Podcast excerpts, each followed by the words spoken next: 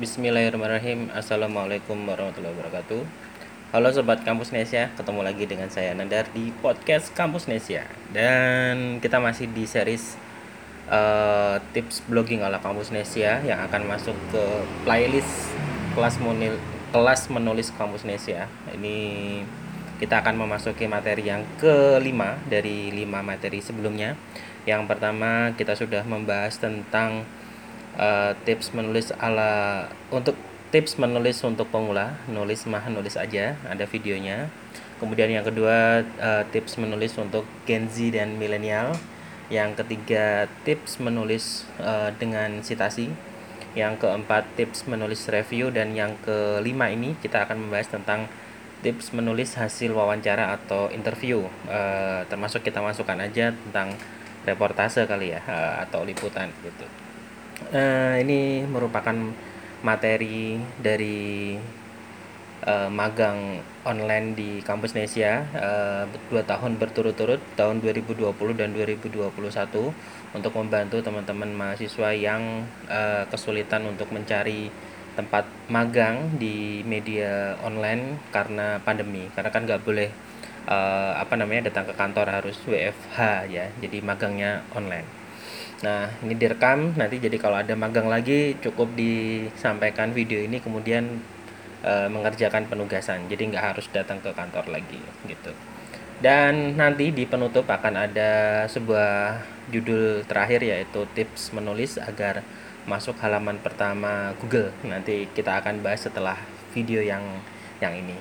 Oke, kita masuk ke pembahasannya uh, yaitu tentang bagaimana tips menulis uh, hasil interview atau wawancara. Sebenarnya yang paling gampang adalah ya menulis hasil wawancara itu seperti apa adanya. Jadi misalkan uh, kita sebutkan temanya apa, kemudian siapa narasumbernya, kemudian uh, kita mengutip langsung. Jadi pertanyaannya apa, kemudian jawabannya apa gitu. Jadi apa adanya gitu uh, tapi itu kan bisa dibilang biasa ya. Jadi kalau dari sisi uh, urgensi informasi yang harus disampaikan tentu saja cara ini cara yang paling aman untuk menyampaikan hasil wawancara atau interview dengan narasumber. Tapi dari sisi penyajian agar lebih menarik dan enak dibaca oleh uh, pembaca kita entah itu di blog pribadi maupun media online atau mungkin sekarang bisa di Facebook, microblogging di Instagram atau uh, tweet di Twitter, maka kita perlu mengolahnya, mengolah dalam tanda kutip tanpa harus mengurangi atau menambahi hasil wawancaranya, tapi lebih kepada bagaimana cara menyajikannya. Tips yang pertama yang paling gampang adalah kita selang-seling atau kita mix antara kutipan langsung dan kalimat tidak langsung. Jadi contoh misalkan uh, apa? Eh kemarin kita waktu tahun ke 2021 ya kalau nggak salah ya waktu berarti mungkin hampir satu tahun pandemi uh, saya datang setelah sekian lama tutup uh, usahanya libur kemudian datang lagi ke Semarang dan buka kemudian saya mengunjungi teman saya di uh, fotokopi. Jadi uh, kami berbincang tentang bagaimana uh, strugglingnya beliau menghadapi uh, pandemi, bagaimana tetap berusaha buka dan mempertahankan karyawannya di tengah uh, sepinya orderan fotokopi, jilid dan lain-lain. Uh, karena biasanya yang paling banyak itu dari kalangan mahasiswa dan kampusnya libur, mahasiswanya di rumah, tugas semuanya online, jadi fotokopi, print dan jilid segala macam berkurang sangat drastis gitu. Nah, itu misalkan pertanyaan uh, bagaimana uh, bagaimana uh, situasi dampak pandemi terhadap bisnis fotokopi. Nah, nah, jawaban yang pertama kita sajikan dalam kutipan. Jadi, apa yang beliau sampaikan kita kita masukkan sebagai kalimat langsung tanda petik dua kemudian kita belakangnya ke kata beliau kemudian berikutnya biar nggak monoton kita ubah itu jadi kalimat berupa kalimat uh, pasif. Jadi kalimat tidak langsung. Jadi beliau menambahkan bahwa gini gini gini gini. Jadi kita yang menuturkan. Ya ini tips yang pertama saja ini uh, efeknya kepada sebuah uh, cara penyajian hasil wawancara itu aja itu udah kelihatan bakal bakal menarik gitu. Dibanding uh, kemudian kita hanya menampilkan tanya jawab tanya jawab uh, apa adanya seperti ketika interview. Jangan lupa ketika interview pastikan teman-teman menggunakan alat alat rekam. Jadi entah itu berupa audio atau video fungsinya tentu saja agar kita bisa uh, mengulangi apa yang kita obrolkan dan mengambil uh, poin-poin yang perlu disampaikan atau kutipan langsungnya agar tidak meleset gitu ya kalau kalau interviewnya cuman hal-hal yang mungkin nggak terlalu sensitif sih nggak masalah ya bayangkan kalau kita lagi interview untuk tema-tema yang sensitif kalau kita salah kutip atau salah uh, ketik nanti tidak sesuai dengan yang disampaikan kan itu bakal jadi miss uh, informasi dan bisa jadi masalah di kemudian hari. Kemudian yang kedua adalah uh, selain kita menggali sisi sisi tema utamanya, misalkan tadi tentang bagaimana uh, dampak pandemi pada bisnis fotokopi dan bagaimana mereka bertahan katakanlah gitu. Uh, kita bisa juga bumbui dengan sisi personal dari uh, narasumber yang sedang kita interview. Jadi uh, saya paling suka ini terinspirasi dari bagaimana Pak Danlah Dahlan Iskan uh, tiap kali menulis di catatan Dahlan Iskan di uh, website This Way ya. Jadi beliau itu selalu menambahkan unsur-unsur uh, humanity ya kemanusiaan dalam setiap tulisan beliau.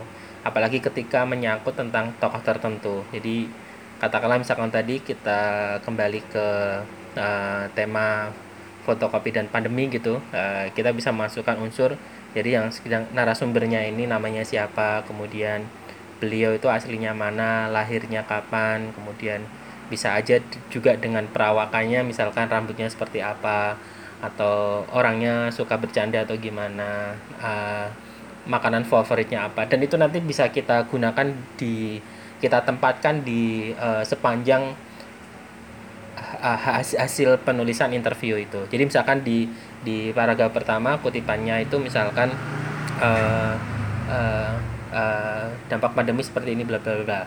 Kata Mas Herman yang merupakan uh, ayah anak satu dari Demak misalkan. Di berikutnya kemudian kita tambahkan misalkan uh, beliau struggling dengan yang biasanya pendapatannya sekian sekian.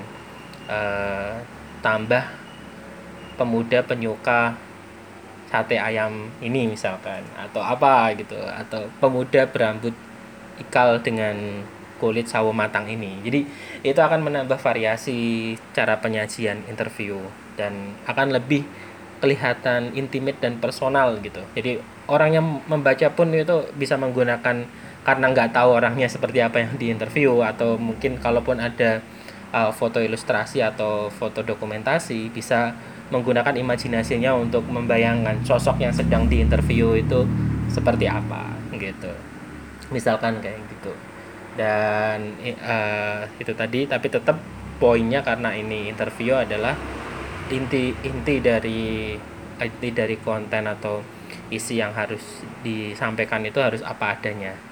Kita sebagai uh, apa istilahnya ya penulis atau atau apa mungkin Eh, saya nggak berani nyebut wartawan ya ya kita penulis saja atau blog blogger gitu itu uh, tidak boleh menambahkan atau mengurangi. Jadi karena ini interview harus harus apa adanya gitu. Atau kalau misalkan itu menyangkut suatu uh, isu yang mungkin uh, sifatnya umum kita bisa menggunakan teknik cover both side. Jadi uh, kalau kita mendapatkan statement dari satu pihak maka nanti bisa di uh, istilahnya di di apa ya di dibandingkan atau di bisa dimintain konfirmasi pada pihak-pihak yang terkait gitu. Atau misalkan bahkan untuk yang tadi yang sederhana tadi itu misalkan uh, dunia fotokopi dan apa segala macam penurunan segala macam kira-kira yang terkait dengan masalah utama yang kita bahas apa nih? Berarti misalkan uh, toko penjual uh, kertas ATK yang biasanya uh, menyuplai ke teman-teman yang usahanya fotokopi itu kira-kira dampaknya seperti apa gitu. Atau mungkin biar lebih menarik uh, nanti bisa kita komparasi dengan uh, narasumber yang kedua. Hmm, jadi misalkan kalau di sini nanti uh, tadi misalkan fotokopi karena pandemi sepi bagaimana dengan yang lain gitu. Atau mungkin bisa lebih baik atau sama-sama atau bagaimana mereka menyikapi kondisi ini membandingkan itu itu juga akan akan menarik. Jadi kita punya uh, paling enggak dua sumber dan sudut pandang gitu. Gitu teman-teman kurang lebih uh, tips uh, menyajikan hasil interview dan wawancara agar lebih menarik dan enak dibaca. Yang pertama tadi harus disampaikan dalam sesuai dengan fakta apa adanya yang disampaikan oleh narasumber kita nggak boleh menambahkan atau mengurangi. Yang kedua cara kita menyampaikan biar nggak monoton berupa kutipan-kutipan-kutipan atau uh, tanya jawab maka bisa diselang-seling antara uh, kalimat kutipan kemudian kalimat uh, pasif uh, dijelaskan gitu. Dan yang ketiga bisa ditambahin dengan bumbu uh, pendekatan uh, personal dari narasumber dengan sisi-sisi uh, kemanusiaannya kemudian uh, intimate personalnya. Jadi jadi biar lebih berwarna aja gitu. Uh, mungkin itu yang bisa kita berikan uh, karena sudah hampir 12 menit.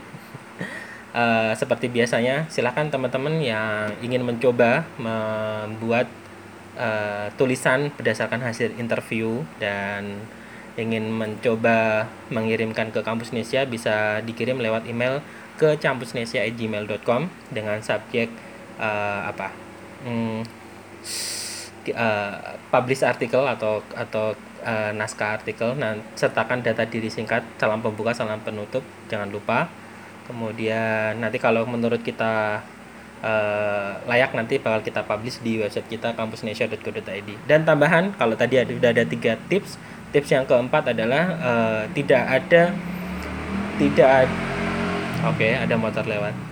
Tidak ada yang namanya cerita tidak penting. Nah ini ini ini juga pentingnya jadi sebenarnya bukan siapa narasumber yang sedang kita interview atau siapa yang kisahnya kita angkat tapi sebagai uh, karena kita konteksnya adalah belajar menulis uh, blogging gitu maka yang terpenting itu sebenarnya adalah bagaimana kita menggali informasi dan cara menyajikannya. Jadi maksud saya bahkan bahkan ketika cerita itu datang dari orang-orang yang antah barantah atau menurut kita bukan siapa-siapa atau bukan tokoh atau public figure selama kita bisa menyajikannya dalam dalam uh, format yang menarik maka akan menarik untuk dibaca dan tentu saja uh, kita nggak pernah tahu ya jadi bisa saja cerita yang sederhana itu akan menginspirasi orang akan melahirkan gagasan atau ide kreatif yang yang yang luar biasa kan kita nggak pernah tahu gitu. Karena ide itu bisa datang dari mana saja atau sedang untuk orang-orang yang sedang mencari jawaban inspirasi